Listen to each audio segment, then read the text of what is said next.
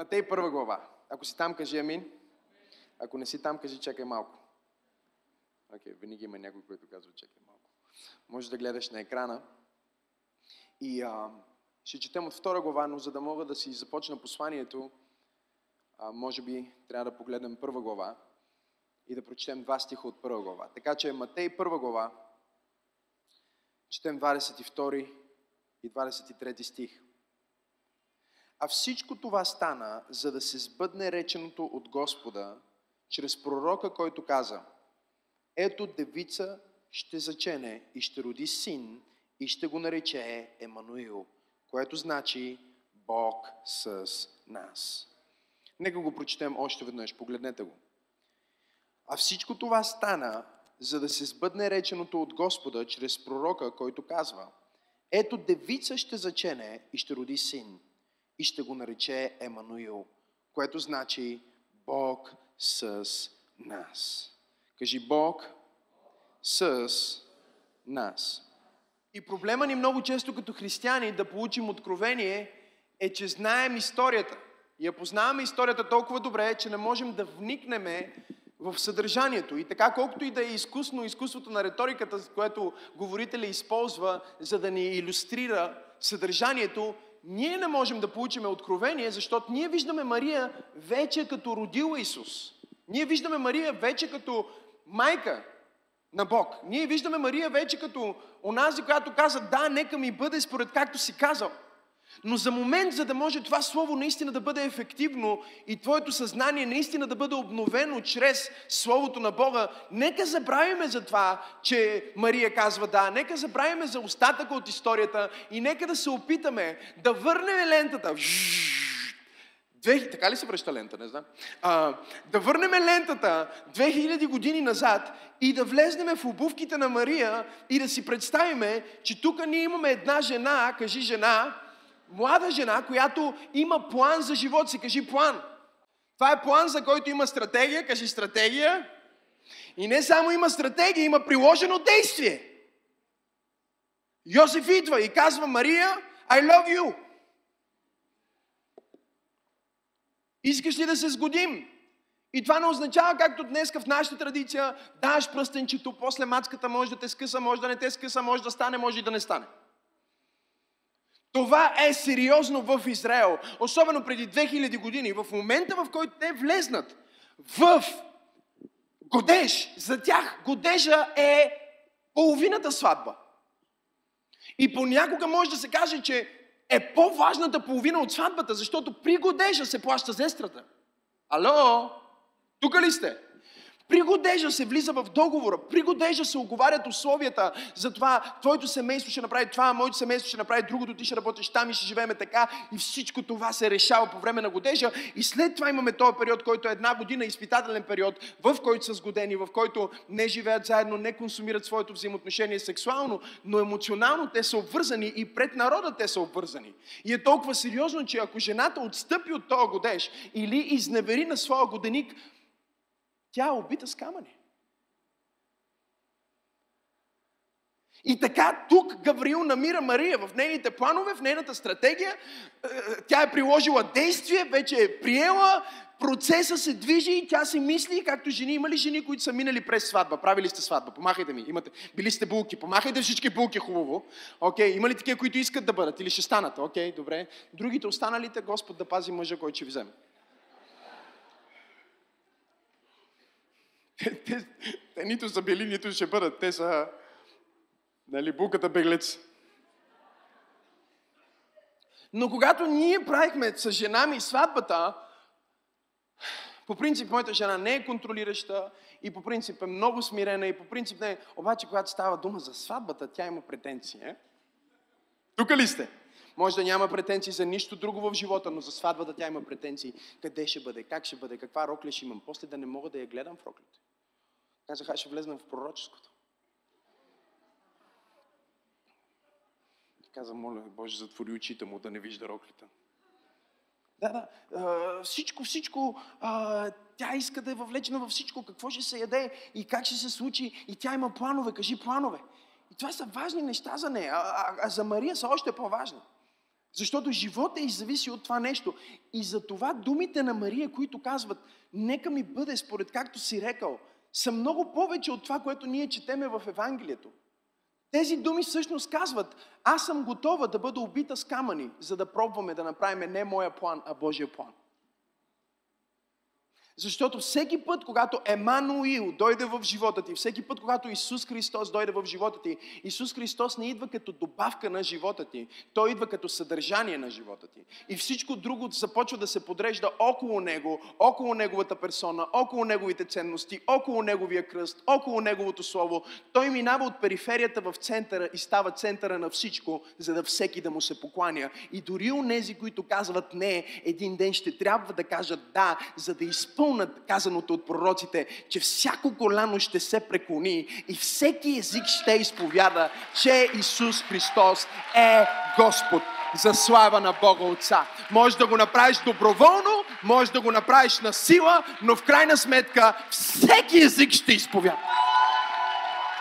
И всяко коляно ще се преклони пред Исус Христос. И ще каже Исус Христос е Господ. Но тук е момента, в който тя трябва да реши, както ние, всеки път, когато Бог дойде в живота ти, Той носи божествено объркване. Той носи божествено объркване на твоите планове. Кажи Емануил. И когато Той дойде в живота ти, когато Той стане центъра на живота ти, изведнъж ти осъзнаваш, че наистина Бог има по-добри планове от твоите и Той има по-добри намерения от твоите и Той има по-високи цели за тебе от твоите. Не просто да бъдеш една обикновена жена, не просто да бъдеш още една нормална жена, не просто да бъдеш една сгодена жена, докато тя планираше да бъде просто една нормална еврейка, една нормална домакиня, една нормална жена, една абсолютно нормална за, за, за времето и за поколението си личност. Небето беше планирало тя да роди Бог, тя да бъде инструмента, който Бог да използва, за да се въплати на планетата Земя и да изкупи цялото човешко творение. Чудя се дали ти не си направил твърде малки планове и Бог не е на път да бутне твоите планове, за да ти каже неговите планове, защото Той казва, аз знам мислите, които имам за тебе, мисли за мир, а не за зло, да ти дам бъдеще и надежда. Аз имам по-високи, по-добри по-благословени, по-големи. Кажи, Боже, благодаря ти, че ти имаш по-велики планове. Какво става, когато Бог е с нас? Първото нещо, което става, е Библията казва, че мъдреци, царе от изток дойдоха, за да му се поклонят.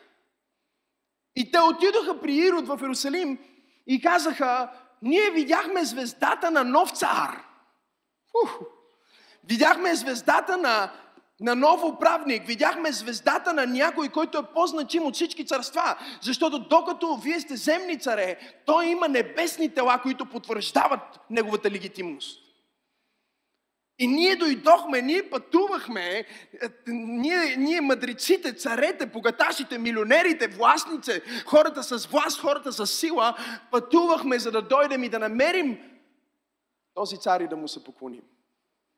Първото нещо става, първото нещо, което става, когато Бог е в живота ти, когато Месията е в центъра на живота ти, е, че мъдреците идват.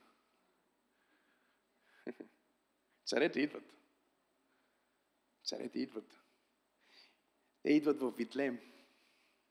В едно малко, миризливо селце. Толкова малко във времето на Исус, че ако вземеш камък от единия край и го хвърлиш, ще изхвърлиш камъка извън Витлем. И сега елита на света, бъдете с мен, okay? елита на света мозъците на това поколение. Хората на власт, хората с ресурси, идват на това малко мизерно място, за да се поклонят на онзи, на който всяко коляно ще се поклони и всеки език ще изповяда, че Той е Господ.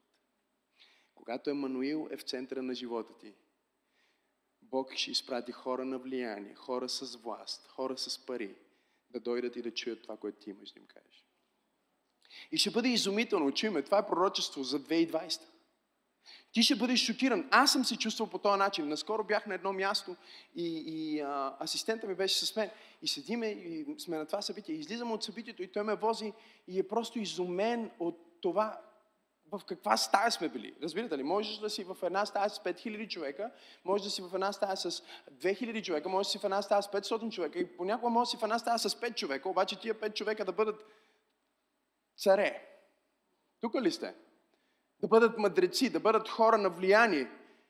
Излизам от тази стая и, и той ме вози. И аз му казвам, за пореден път го казвам, защо аз съм тук? Защо аз съм тук? Защо, защо тези хора търсят? Защо тези хора ме питат? Защо съм в списъка с поканените? Тук ли сте хора? Защо съм част от това? Защо тези хора искат да ме питат? Кой съм аз? Аз съм от Витлеем.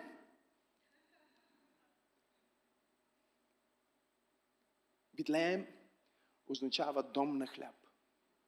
Бетлехем. Домът на хляба. Защото без значение колко са богати, колко са влиятелни, всички умират от глад. И ако ти имаш Исус Христос в живота ти, Той все още е хляба на живота. И те ще дойдат от изток, и запад, и север, и юг, за да ядат от дома на хляба. О, ако ръкопляскаш, ръкопляскай, като че вярваш. Когато Исус е в живота ти, ти можеш да изглеждаш като незначителен човек от незначително място, но Бог ще изпрати хора на влияние да чуят твоето значително послание, твоето значимо послание. Кажи, мъдреците идват. Защо идват мъдреците? Мъдреците идват, защото мъдреците, царете, управниците, те разпознават знаците. Те разпознават времето, те разпознават сезоните. И те могат да дойдат до тебе и дори да не знаят защо идват до тебе, те, те ще го формулират по различен начин. Те ще кажат, усещам, че ти изпълваш някакъв вакуум в пазара. Те ще използват своята терминология, те ще кажат, усещам, че ти си човека в момента за тази област. Усещам, че ти взимаш по някаква причина, те ще дойдат и ще имат усещане. Тук ли сте хора? Ще имат усещане, защото те са мъдреци, те са царе, те са хора на влияние, те са виждали и са анализирали как света работи и осъзнават, че има нещо повече в тебе, има нещо повече в този миг и те ще дойдат за да приемат и за да дадат. Те ще дойдат за да дадат, те ще дойдат за да се поклонят и те ще дойдат за да приемат, защото те може би имат ресурсите, те имат злато, те имат смирна, те имат богатство, но те нямат хляб. И ние живееме, брати и сестри, във време, в което ако Исус е в центъра на живота ни, аз ви обещавам, че президенти, обещавам ви, че милиардери, обещавам ви, че хора на влияние ще дойдат при семпли хора, при хора, които са от Витлеем, защото може би те имат цялото богатство на света, но умират от духовен глад и единственият, който може да изпълни този глад е хляба на живота ти имаш хляба на живота. Аз казах, че ти имаш хляба на живота. Аз казах, че ти имаш хляба на живота. Може да нямаш много пари, но имаш хляб. Имаш хляба. Пипни човек те му кажи, ти имаш хляба. И мъдреците идват, мъдреците идват, защото може да са мъдреци, но умират от глад. Защото човешките им мъдрости и образование са ги оставили по-гладни. Откритията им са им ги оставили по-жадни. Знанието им ги е оставило по-объркани и по-разочаровани и по-празни. Има само един, който може да ги нахрани. И ако той е в живота ти, мъдреците идват. Пипни човекът му кажи, царете идват. Кажи му, мъдреците идват. Кажи му, милионерите идват. Кажи му, хората на влияние идват. Кажи му, те идват за хляба. Питай го, имаш ли хляба? Имаш го? Казах, имаш го. Аз казах, имаш го. Аз казах, имаш го. Аз казах, имаш хляба. Имаш хляба на живота. Номер две, мъдреците идват. Обаче виж, когато Бог е в живота ти, веднага след мъдреците идват и хейтерите.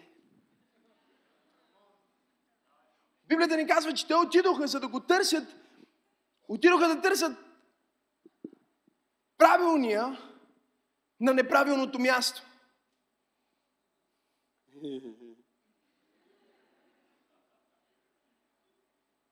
Те си мислят, по, по тяхната логика, ако ще ходим в това малко място, нека отидем първо в палата. Ало? О?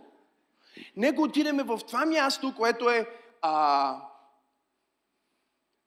мястото. Официалното място.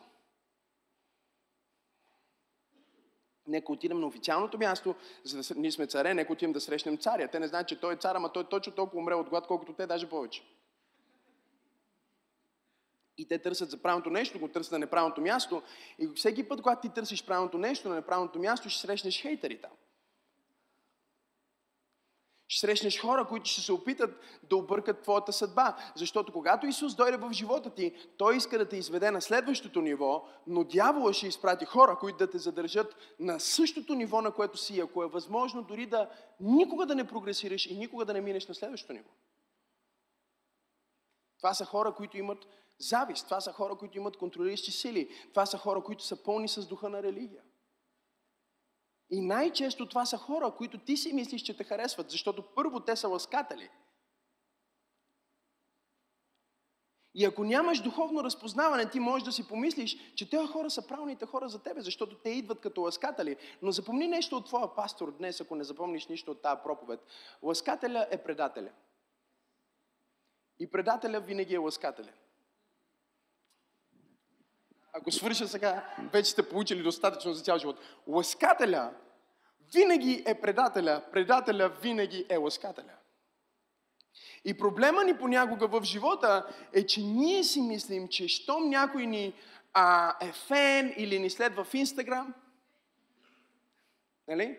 Значи той е с нас. Нали, ние чекваме сега, влизаме в акаунта на този човек, казваме, окей, дали той знае кой съм, дали ме харесва. И влизаме там, followers, окей, кои са, followers, не, follow. Кой следва той? Окей, и почваш да пишеш твоето име.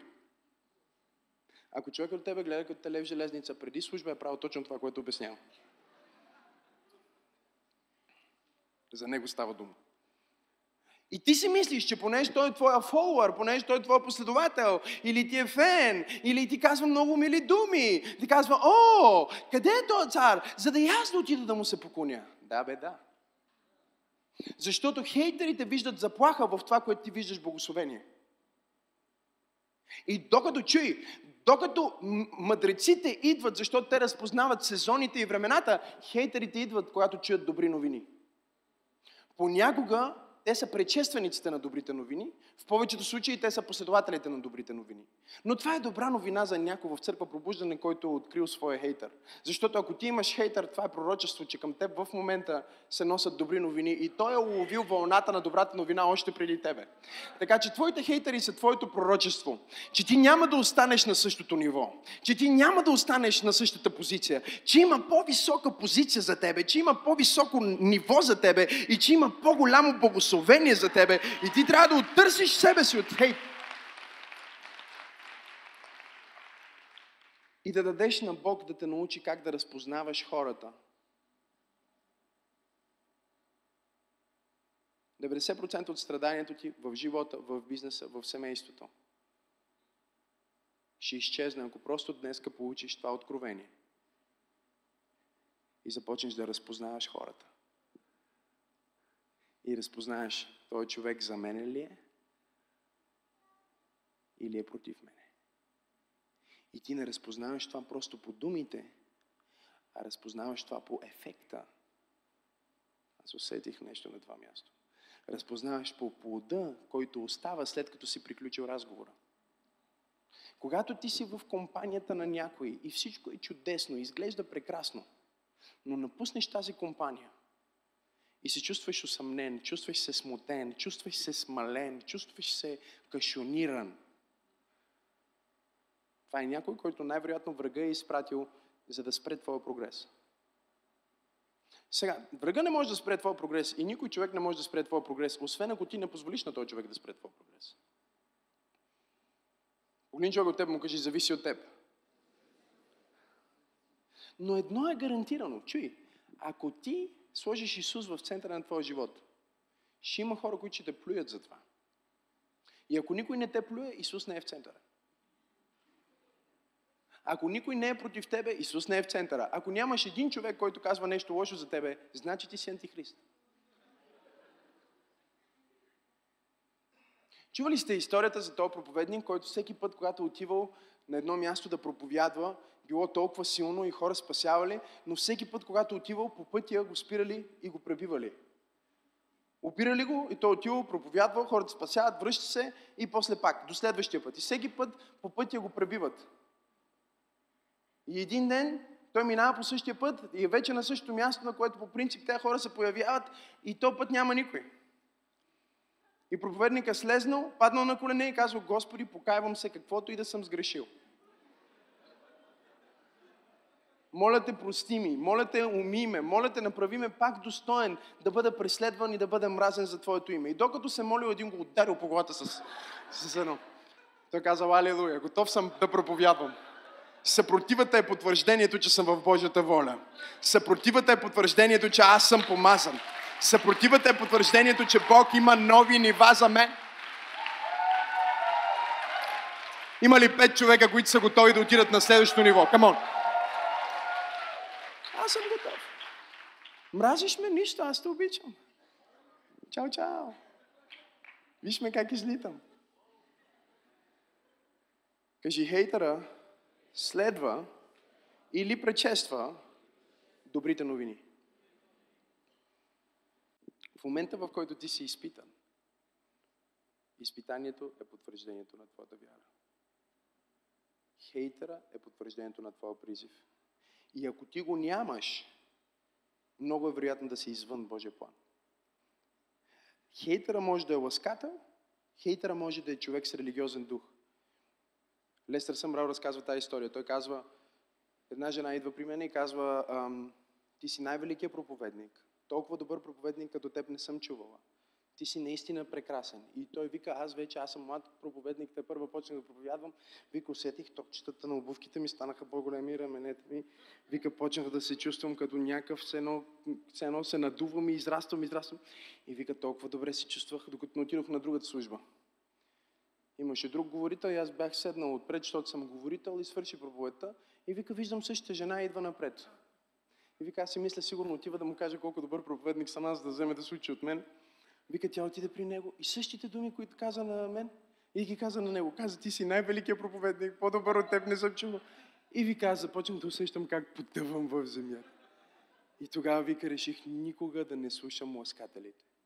Приемам насърчение, но никога не слушам ласкателите, защото аз не правя това за а, поздрав, не правя това за да някой да ме разпознае, аз го правя за Исус Христос. И когато ти живееш живота си като за пред Исус Христос, ти няма да изпаднеш в капана на ласкателите или в капана на онези, които те мразят. Защото ти не живееш нито за тези, които те мразят, нито за тези, които те ласкаят. Ти живееш само пред един. Питаме наскоро е, е, един проповедник казва, как успяваш да комуникираш толкова добре с различни хора, в различни е, контексти, въобще нямаш никакъв проблем. И аз му казах, едно, едно от най-големите неща, които правиш е, че винаги говориш пред един. Избираш един човек, на който говориш, една съдба, която променяш. И винаги помниш, че реално, дори и тази съдба да не е там, дори да няма никой в залата, ти пак говориш пред един. Единия, който е създал целия свят. Единия, който ти е дал дарбата и ти говориш пред него. Така че ако говориш, говори като някой, който говори Божиите словеса. Говори като някой, който говори пред един и говори от него, говори в него, говори с него. И пуска това, което той иска да комуникира с, с хората. Амин. Кажи добрите новини. Кажи сезоните. Водят мъдреците. Кажи добрите новини. Водят хейтерите. И чуйте, чуйте. Третото нещо, което свидетелства. Готови ли сте? Когато Бог е с теб, когато Бог е между нас. Третото нещо, което свидетелства, е, са небесата. Кажи небесата. И като говорим за небесата, тук не говорим просто за Божиите небеса или за свръхестественото, говорим буквално за космоса. Говорим за начина по който е подредена Вселената. Спокойно не се притеснявайте, не влизаме в никаква астрология или нещо такова. Но обръщаме внимание на това, че Бог имаше някакъв свой ред, Бог имаше някакъв свой контрол, в който Той каза, окей, по принцип Слънцето изгрява и залязва, и Луната е по този начин, и, Вселената се движи по този начин, и планетите са оркестрирани по този начин, но за това специално събитие небето ще свидетелства и затова искам тази звезда да дойде и където отива Месията, там да отива звездата. Месията го движат насам, звездата се мести. Месията го местят насам, звездата се мести. Месията го местят на там, звездата се мести. Цялата Вселена и целият ред на космоса се определя от присъствието на едно новородено бебе. Колко изумително е това.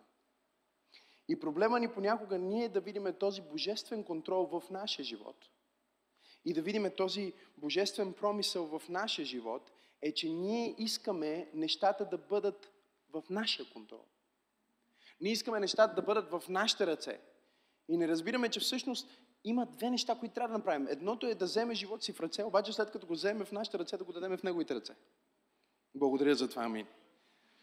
Нали, ние казваме понякога на хората, вземи живота си в ръце и това е страхотно, че им казваме да си вземат живота в ръце, обаче когато го вземат в своите ръце, цялата идея на това ти да вземеш твоя живот в твоите ръце е ти с твоята свободна воля, с твоето влияние, с твоето лично решение да вземеш твоя живот и да го сложиш в неговия контрол и в неговия план и той да направи нещата по начина, по който той иска.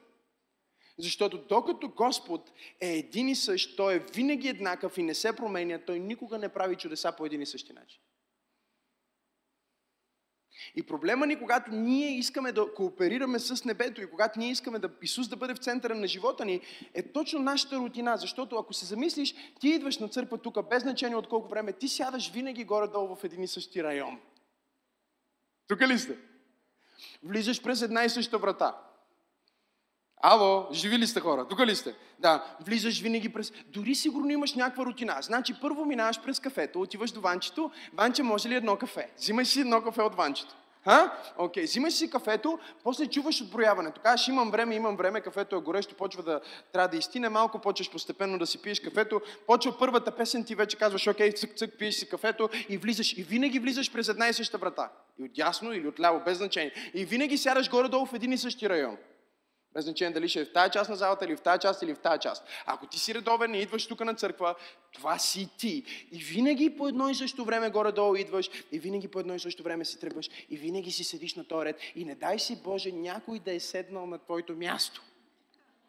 Да дойдеш и да видиш, че някой е точно там, където ти по принцип седиш. Защо се чувстваш по този начин? Чувстваш се по този начин, защото както кученцата, като отидат на ново място и се го маркират, нали знаете? Твоя мозък малко работи по този начин и ти си казваш, окей, какъв контрол имам аз над тази служба? Нямам контрол над това какви песни ще се пеят, нямам контрол над това какво ще проповядва проповедника, нямам контрол над това колко дълго ще продължи, нямам контрол над нищо от това. Имам само едно нещо, което аз мога да контролирам и това е къде сядам.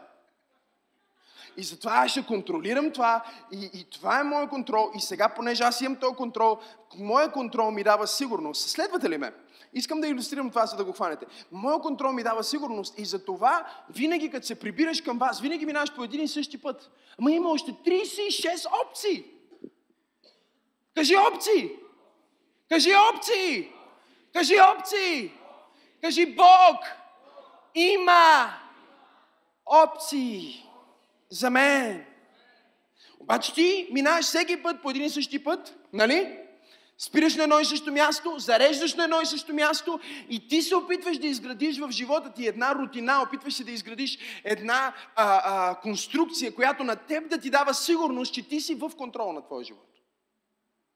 И в момента, в който ти искаш да си в контрол на твоя живот, ти всъщност не даваш на Бог да бъде в контрол на твоя живот, защото много често Бог ще иска да работи точно извън твоята рутина и ще иска да работи извън твоята конструкция и ще иска да работи извън твоята сигурна зона. И затова следващия път, когато влизаш в църква, може би не трябва да влизаш от дясната врата, а трябва да влезнеш от другата врата, защото може би на другата врата стои разпоредителката, която е твоята бъдеща съпруга. И ти се молиш от две години за съпруга, обаче всеки път минаваш от вратата, на която е Пепи, а не вратата, на която е твоята съпруга. И Бог ти казва, позволи ми аз да бъда в контрол. Хей! Позволи ми аз да бъда в контрол. Но въпросът е, че ние искаме да контролираме всичко. Полича го от тебе, кажи, ти контрол фрик ли си? Повечето от нас, особено и защото сме в такава държава, в която нищо не е сигурно. Нали? И си казваш, окей, кое е нещо, което може да е моята сигурност? И започваме да изграждаме сигурност във всякакви глупости и във всякакви неща, които всъщност се оказват, че ни държат на по-низко ниво на живеене и по-низко ниво на благословение, а Бог ни казва, ела по-нагоре, ела по различен път, ела по нов път, който аз съм създал тебе за това ново ниво. Когато Исус е в живота ти, ще има необичайни явления. Не, не знам на кой не проповядвам, но Бог ми каза да ти кажа, че преди тази година да е свършила, ще има необичайни явления в твоя живот. Ще има необичайни срещи, необичайни случки, необичайни приятелства, необичайни запознанства. И свикай, ако това е за тебе.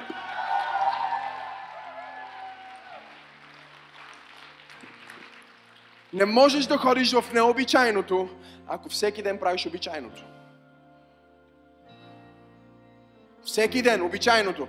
Аз не съм против рутина, не съм против традиция, но съм против рамки, против кашони, против фалшива сигурност. За какво ми е тази сигурност?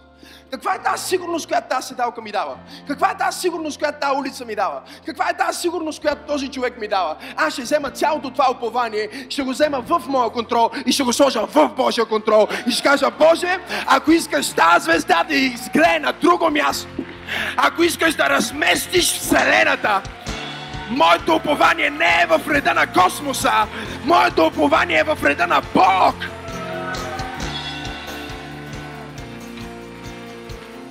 Кажи му има, пипни човек от теб, кажи има значение. Кажи му има значение. Кажи му има значение. Кажи му това, което стана различно в живота ти тази седмица, има значение.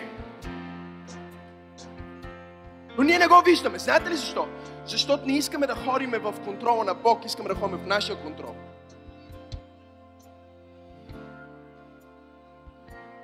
Много неща в живота не знаеме защо се случват. Упованието е в това, че Той знае защо се случват. Аз си мисля всички тия... Аз си мисля Мария какво си мисли. Мале, звездата ни следи. Боже, можеш ли да махнеш звездата, защото чух, че Ирод иска да ни убие. И тази звезда, която ти си сложил над главата на Исуса, а, смисъл, кара Ирод да ни следва. Ако обичаш, малко ако я преместиш в, в, в друг град, може той да отиде там, ние да сме тук undercover. Моята логика не е твоята логика. Моите планове не са твоите планове. Аз знам плановете, които имам за тебе, казва Господ на силите. Аз имам планове за добро бъдеще и надежда. Да ти дам добро, а не зло. Да ти дам мир, а не стрес. Да ти дам сила, а не слабост. Дай ми контрола, дай ми контрола! Дай ми контрола! А, аз искам да съм в контрола!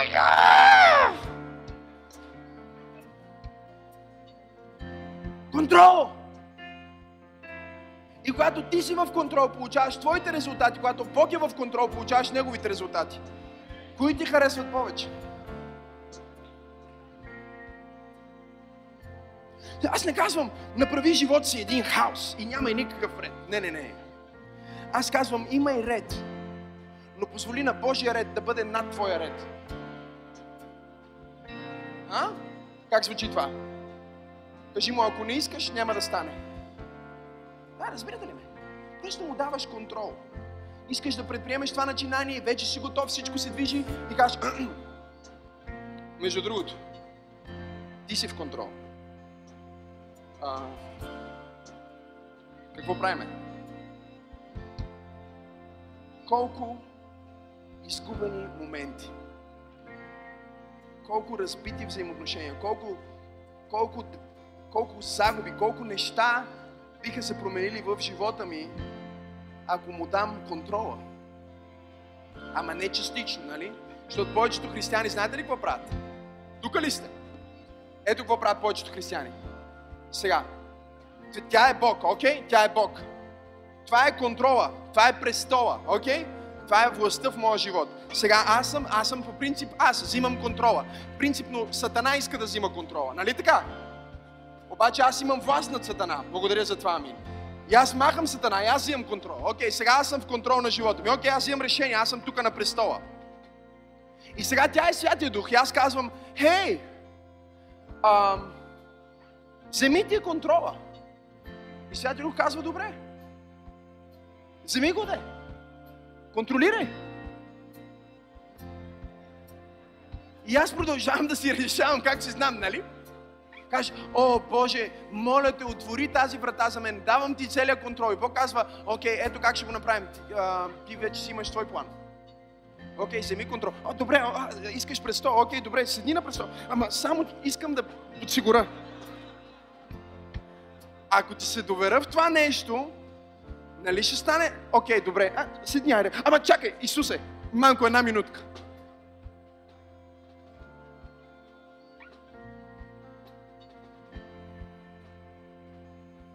Спри да се бориш. Спри да се бориш. Спри да се бориш. Бори се с целия свят. Бори се с себе си. Но никога не се бори с Бог. Предай се на Бог. Предай му контрола. Когато му дадеш контрола, всичко ще бъде в негов контрол. Имам ли пет човека в църква пробуждани, които казват, Боже, аз ти предавам контрол. Чуй, чуй, чуй това, чуй това. Мъдреците идват защо? Защото разпознават сезоните и времената. Хейтерите идват защо? Защото усещат добрите новини, разпознават добрите новини. Небесните тела, космоса се движи, изследвайки Божия постановен ред. Бог казва, а, искам да изгрееш там, вместо там. И звездата няма воля, звездата отива. И изгрява. И всяко нещо, което изглежда извън ред, като божествена намеса в твоя живот, е пророческо знамение, в което Бог се опитва да ти отбележи, че или сега е времето, или не е времето. И не е трудно да разбереш. В смисъл, трябва да си наистина тъп и обладан от легион демони, за да не го разбереш. В смисъл, той дава такива знаци, които просто ги разбираш. Необичайни неща се случват. Сега, но ти трябва да действаш от духа на вяра, за да го разбереш. Защото когато аз се срещнах за първи път с един проповедник, който исках срещнах дълги години, преди да го срещна, разсипах вряла вода върху кръга си. Тук ли сте хора? И службата му беше в Солон. И хората, с които трябваше да пътувам, ми казаха, абе, отидох в Пирогов, превързаха ме, имах отворена рана, изгаряне. И те ми казаха, абе, ти имаш изгорен крак, все още ли планираш да дойдеш в Солон? И аз започнах да си мисля, мисля, че ще дойда, мисля, че трябва да дойда, въпреки че това се случи. И после един ден, искам да чуете това, тук ли сте? После един ден съм вкъщи и си готва нещо, е така, защото ми не мога да стъпвам, боли ме много. И докато си готва нещо, не знам как, беше свръхестествено. Тук ли сте? Колко от вас вярват свръхестествено? Окей, okay, ако не вярваш, сори. Не знам какво стана. Сложих си ръката върху червен горещ котон. Ръката ми направи Сс! Просто да се облегна. Погледнах си ръката и беше бяла. Не знам дали някога сте си изгаряли. Сега имам изгорен крак и сега си изгорих ръката. И за части от секундата аз осъзнах, това не е нормално. Тук Сатана е чул някаква добра новина, която аз не съм чул. И той се опитва да оркестрира нещата по такъв начин, че мен да ме спре от това, което имам. Хванах си ръката, хванах си ръката и се ядосах, защото осъзнах, че това е духовно. Погледни човек да му кажи, това е духовно. Кажи му, случайност е когато Бог иска да остане анонимен. Хванах си ръката и извиках с гняв. Аз съм изцелен в Исусовите рани. И си отворих ръката и ръката ми беше така. Изчезна моментално изгарянето. Сега, кръка ми още беше изгорен. Иска ми се да ви кажа, че се оправи и кръка, но не се оправи. И ето ме там с маратонки, дънки, неоправена коса. Чуда се къде да седна по-назад, да си дигна крака, без да знам, че ще има повече българи, отколкото гърци. И че след 15 минутки аз съм на сцената и ще превеждам на един от най-големите проповедници на всички времена. Не знам. Аз не го знам. Но аз си казвам. Слушай, аз си казвам. Не знам дали разбирате това, което обяснявам. Всичко, което е извън обичайното, е в пророческото. И е знамение, който ти казва, че времето е дошло или че още не е времето. И трябва да си малумен, за да не разбереш кой от двете е. Защото е в духа на целият ти живот. Следвате ли ме или не ме следвате?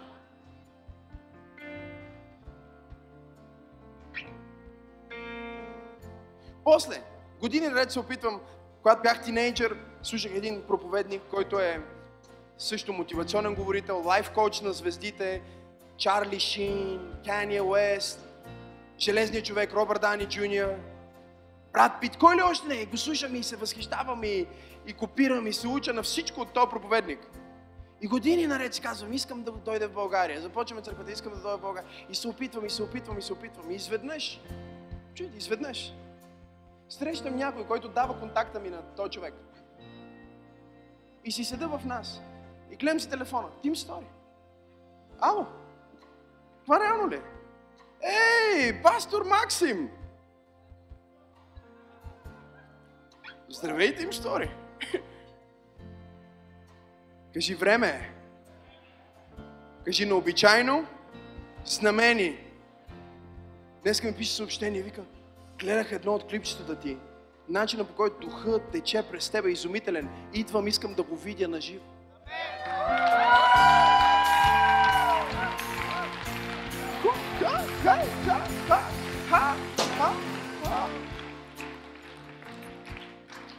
Поличокът му кажи има време, кажи му има сезон, кажи му има време и има сезон, в който Бог ще направи нещо необичайно, когато контрол е в Неговите ръце.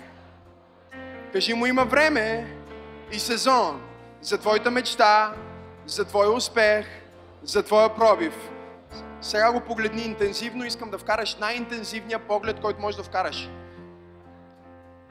Искам да извикаш в лицето му, искам да изкрещиш, така че да усети дъха на орбит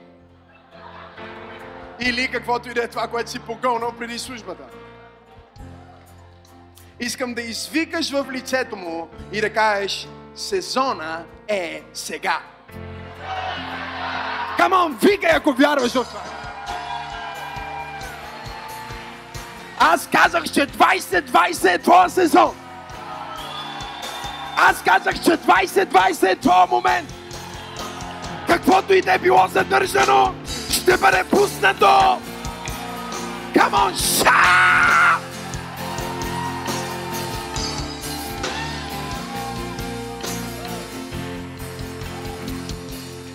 Погледни човекът му кажи Исус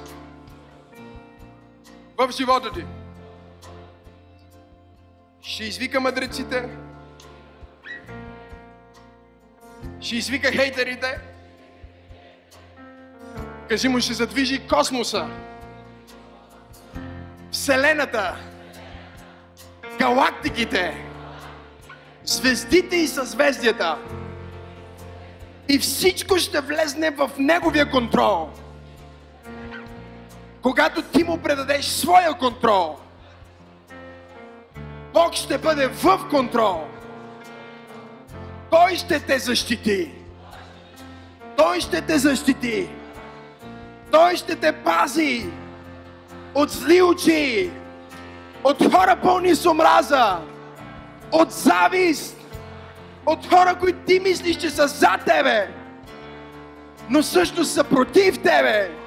Бог ще ти даде разпознаване в 2020 и живота ти никога, никога, никога, Никога, никога, никога! Никога, никога, никога! Няма да бъде същия! Викай, ако вярваш!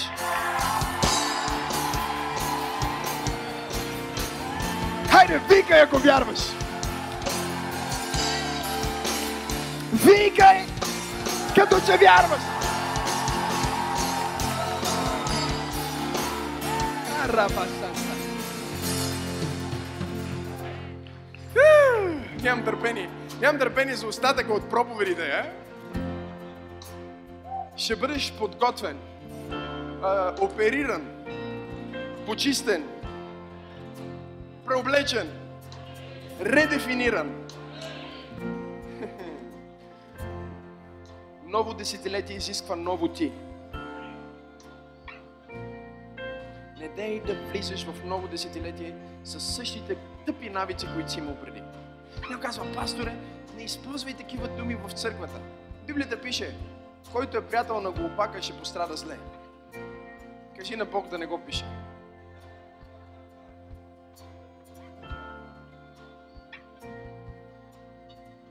Може да се обиждаш или да се променяш, но не можеш да направиш и двете. Само едно от двете. Така че ако нещо ти влиза под кожата, най-вероятно става дума за теб. Но трябва да избереш. Дали ще се обидиш или ще се промениш. Защото не можеш да направиш и двете. Но нека ти кажа това. Нивото, на което Бог те изисква в новото десетилетие, е толкова по-високо от това, което си в момента, че ще се изисква ново ти за новото десетилетие. Няма да можеш да влезнеш с тази физиономия. Няма да можеш да влезеш с тази прическа. Няма да можеш да влезеш с това поведение. Ще има нужда от пълна трансформация.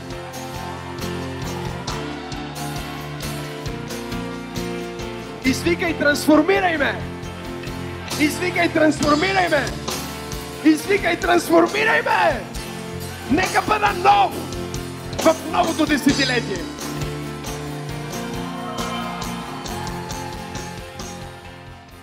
Здравей!